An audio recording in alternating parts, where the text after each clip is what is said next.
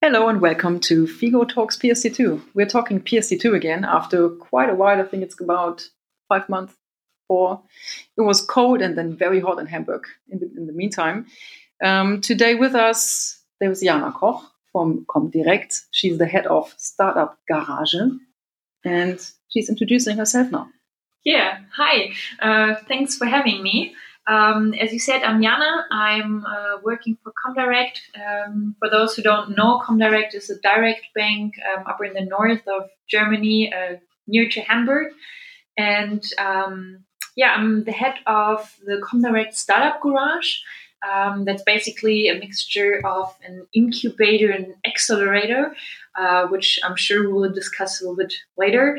And um, yeah, I've been working for Comdirect for about four and a half years, um, different positions, and I'm currently also working for the business development and innovation management department. Oh, that sounds fancy and really exciting, actually. I mean it. I don't sound like it, but I mean it. No, it's interesting. And um, I think you're the best person to talk about what's in for the customer, aren't you? Because you're basically taking care of, you know, how to use the new technologies and fintechs and startups, you know, for the greater good for the con- consumer, aren't you? Yes, exactly. I'm right. pretty much like the, the middle part between the bank and the fintechs. And can you just tell us a little bit more about Startup Garage? What's the approach? What are you doing there? Sure.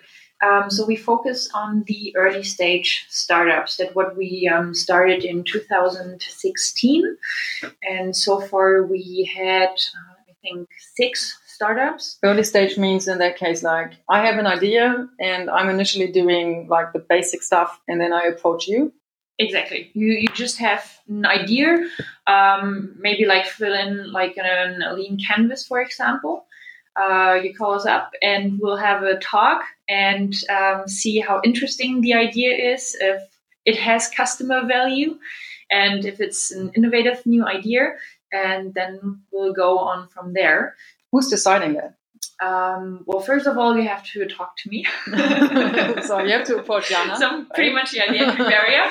Um, and then um, it pretty much goes fast to either uh, the VPs, uh, depending on what kind of topic uh, you're presenting to us, if it's concerning trading or investing or banking, for example. Um, so we'll introduce um, the idea to them, kind of like see if they have any uh, concerns um, or if they are excited um, about the idea, and then um, it goes to the management board, the CEO, um, especially, and then uh, we'll always are looking for a uh, how do you call it? A a pate a like a sponsor? Yeah kind of like a sponsor. yeah, yeah somebody that's uh, really excited about the idea. And um, then we will uh, discuss with you when you are going to start um, the, uh, partnership as we call it a cooperation um, and that goes on for three months in which we will see what kind of things you, you might need. So it's pretty like a flexible structure. We don't have certain starting dates but it's mostly like an open structure, seeing what kind of things you need, what expertise you're looking for, um, and go on from there.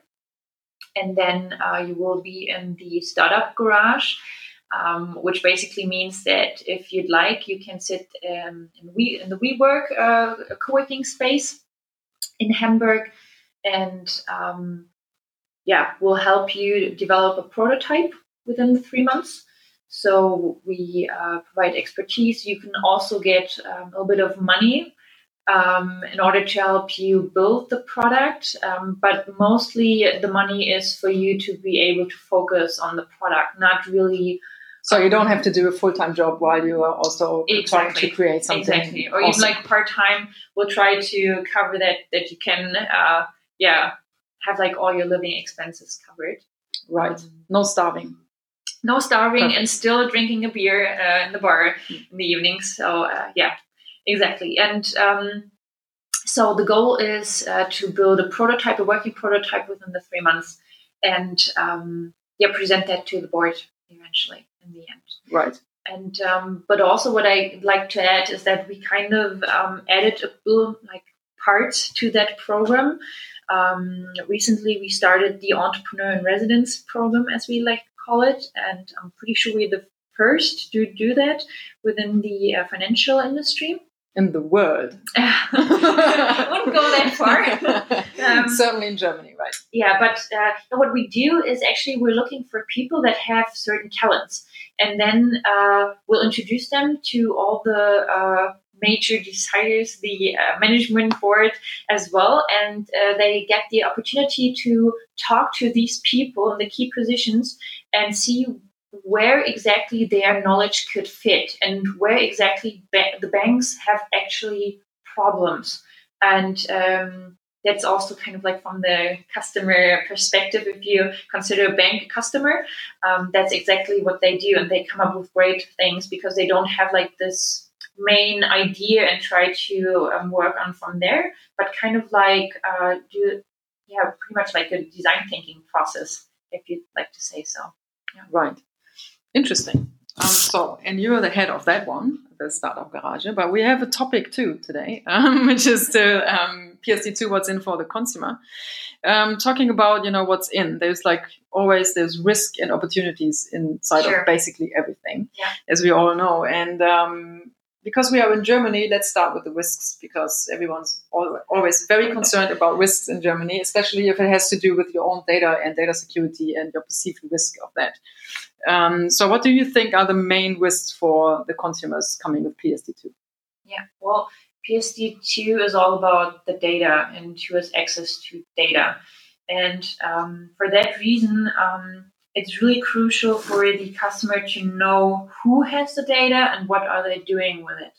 Um, usually, if you if you sign a contract or even if you log into like an app or something, um, you will see the the general terms and conditions, but let's be honest, and no one reads them. Nobody reads them. exactly. Right. But mostly that's um, where it's stated what happens with data and who treats them. And um, PSD2 basically allows um, people to uh, yeah give their data to third party providers, and um, so the customer needs to know what the third parties will do with the data and if they are trustworthy or not. So I think there needs to be a certain degree of transparency, and the customer needs to know exactly what happens there, and not just hide it in terms of like yeah the the, the conditions that are stated in, in like small letters. So I think that's the the main risk that people don't know what exactly happens to to their transaction data, for example. Right. I mean, there's always the chance that someone you know abuses the data and uses it for something you don't really want to have it used for. Exactly, but right now, like or so far, the the data belong to basically banks, and they had regulations, or they are highly regulated. So customers usually know what happens. Uh, basically, that they don't uh, um, control or um, are analyzing their data that much, not um, on a one-to-one basis.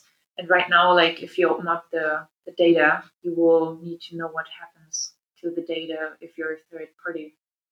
Right. I mean, if you ask me, the bank should be getting into the role of, you know, curating that and making sure that no one abuses the data and, you know, build a platform. But we will talk about that another time.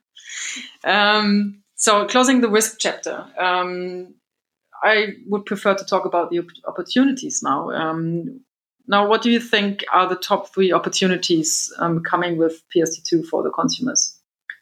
Well, first and foremost, you have a large offering of products, and um, the portfolio uh, just increases because you can make use of a lot of services that you weren't, uh, um, yeah, able to get so far if you're just staying at one um, uh, one provider, one bank, or whatever you want to call it. Um, so that's yeah the term of open banking. And then uh, with it, of course, comes innovative products which you can uh, access fast, faster than right now. Um, just because you have the ability to connect to different services and kind of like build your own your own customizable yeah product Um, and the third one is, of course, contextual banking. So, meaning that you seamlessly offer financial services at the right place and the right time um, when needed. So, for example, you're in a purchasing process um, and you need like a credit limit extended, for example. You can integrate both in the same process and not look for a product and then go to a bank and apply for a credit extension and then go back to purchase a product. So it, I think it offers a lot of convenience. Yeah. I hope so. I really do. Um, so there's lots of buzz and talk always about you know cooperation and competition um, with fintechs in the in the banking sector. Now you're working for a bank and you're the head of you know a unit taking care of like how to you know push new innovations within the sphere without you actually owning it. You know, so that is kind of that's a very cooperative approach um, if you if you want so. Do you think um, that in general there's more push in terms of competition, or is it really all leading to cooperation? Or in the end, are there like the Googles and the Facebooks and the Amazons really, really, you know, eating eating your cake in the end? a lot of questions. Well, first, first of all, um, PSD2 opens up databases that for years only belonged to banks, um, and which were huge barriers um, to entry for, for new players. Um, and that alone, opening up that space, will enhance competition. Um, and then also, what I just mentioned is that I think there will be a trend towards just one really strong banking account, um, account that incorporates a lot of services. And um, I think there will be a battle about that one connection to the customer. Because why would a customer like have multiple connections if they like don't offer the same services.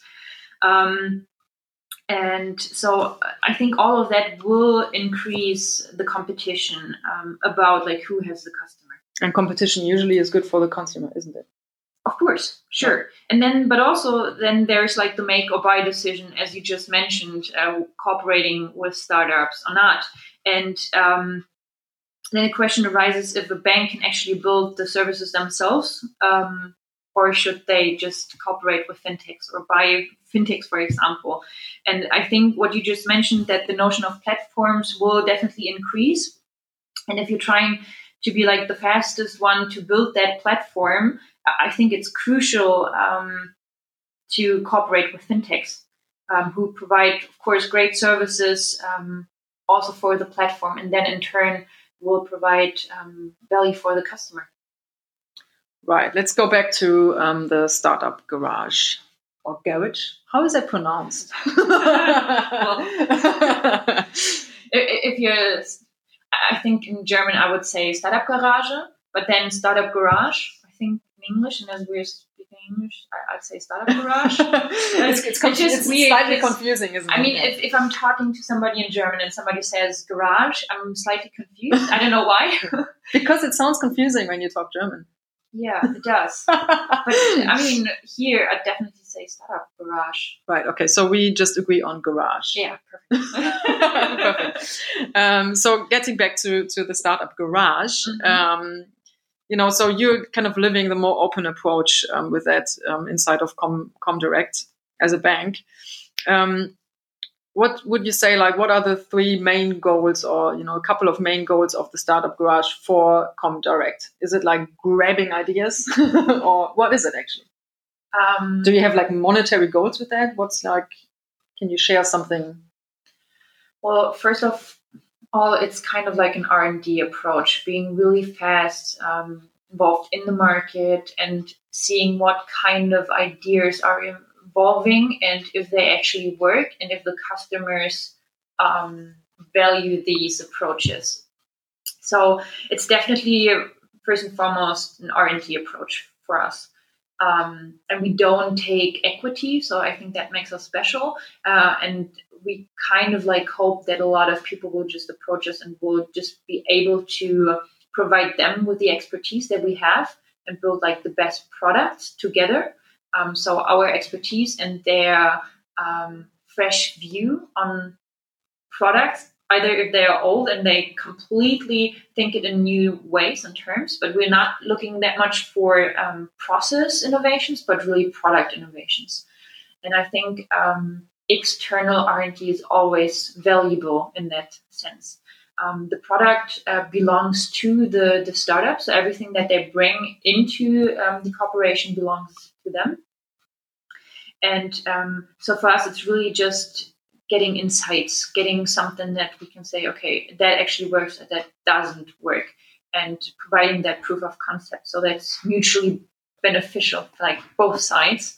And um, so yeah, that that's basically our approach: being first in the market, getting to new ideas, and helping out fintechs, and also, I mean, what what kind of like um, evolves on the sideline is of course transferring kind of like the the spirit and the mindset of startups.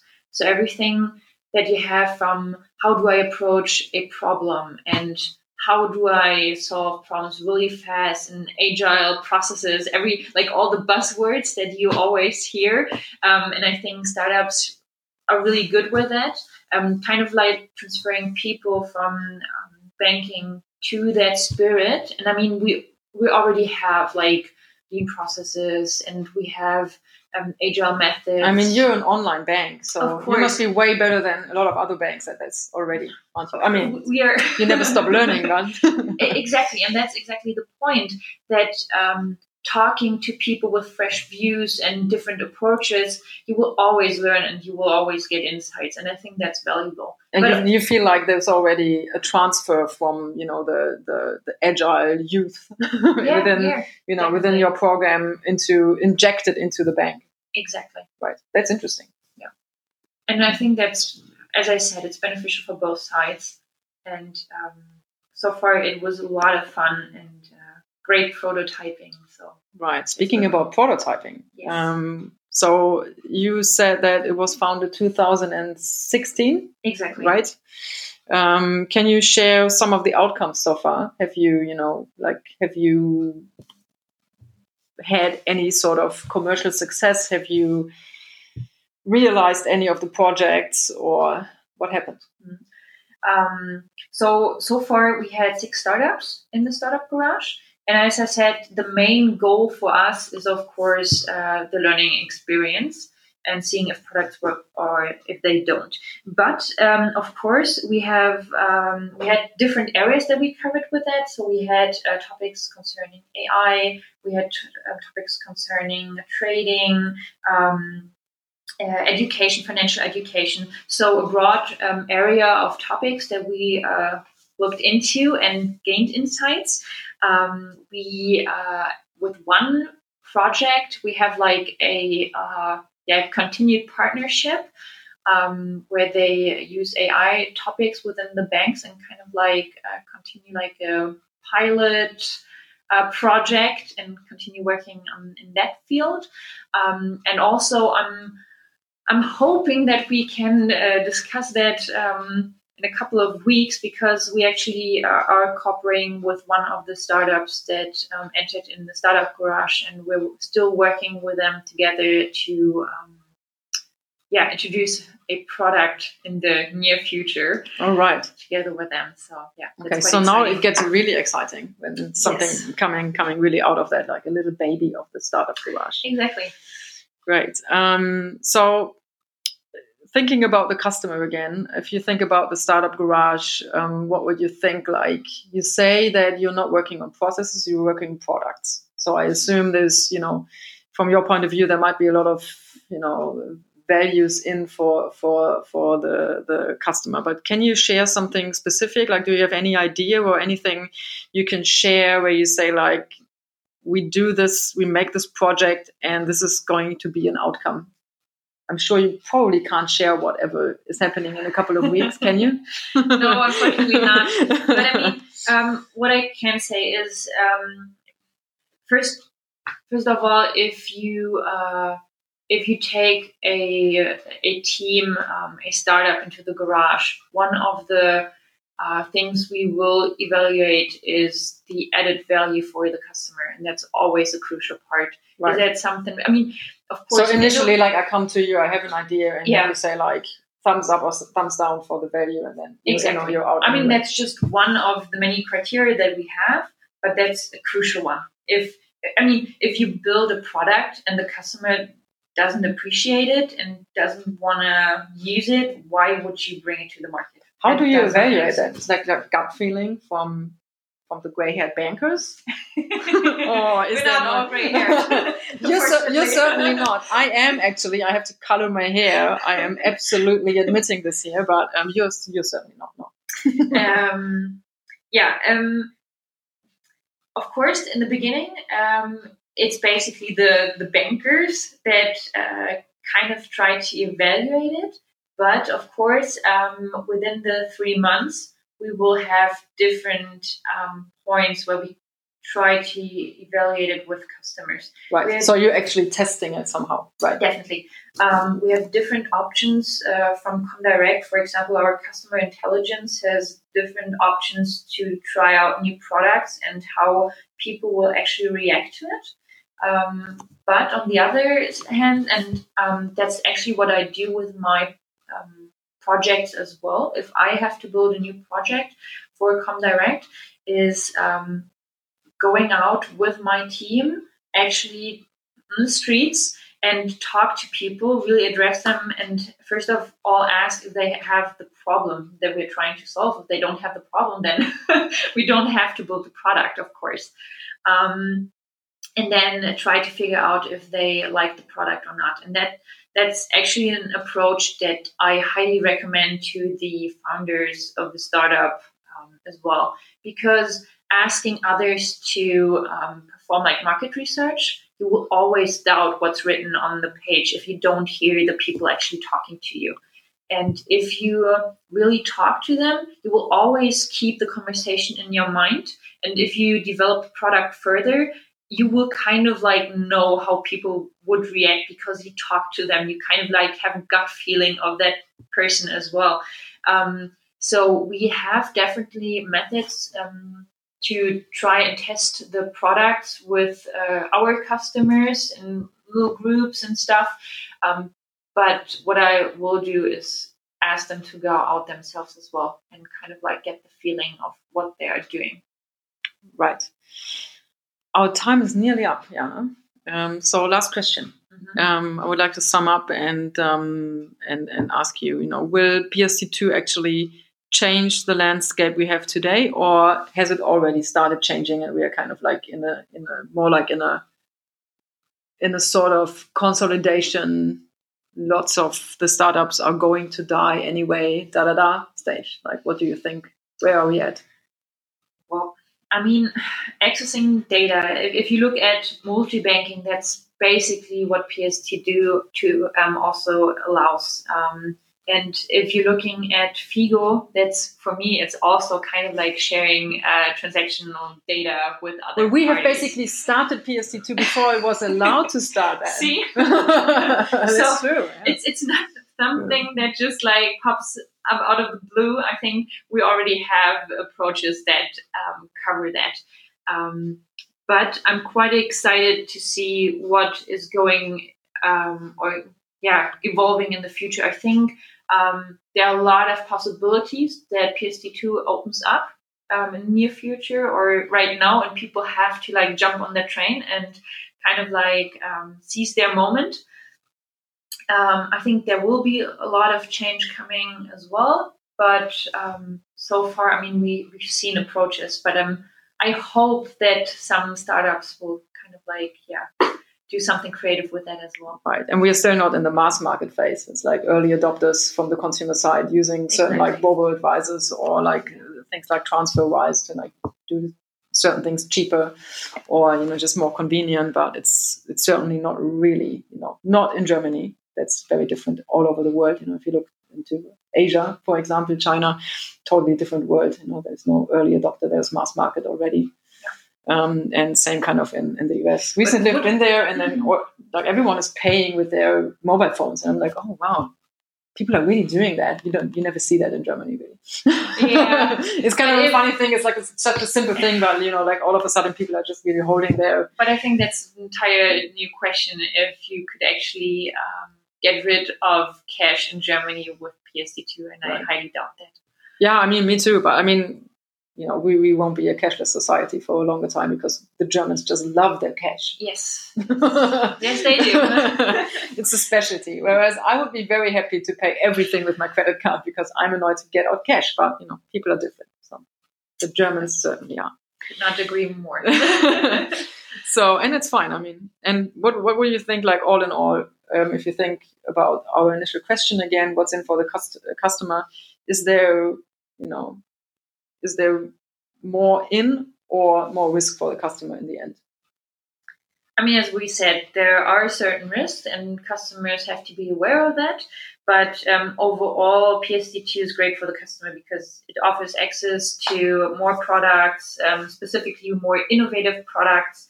Um, it's convenient, and you can increase transparency if you use it right. But and you can still decide if you give out your data. It's not like open door to my data. You still have to say, you know, you still have exactly. to say, I want this to be open exactly. for the party. But but as I said, like people need to know whom they're giving their data to and what the third parties will do with their data. And if the third parties are transparent and make it clear what they're doing and customers understand what's going on, what's going to happen with their data, then perfectly fine. Thank you. Thanks that you you know attended this little podcast today. I'm glad it's not super hot anymore in the office. We had a couple of really hot weeks here, and it would have been just crazy because we are under the roof. well, so. thanks for having me. It was fun. Thank you very much. Bye.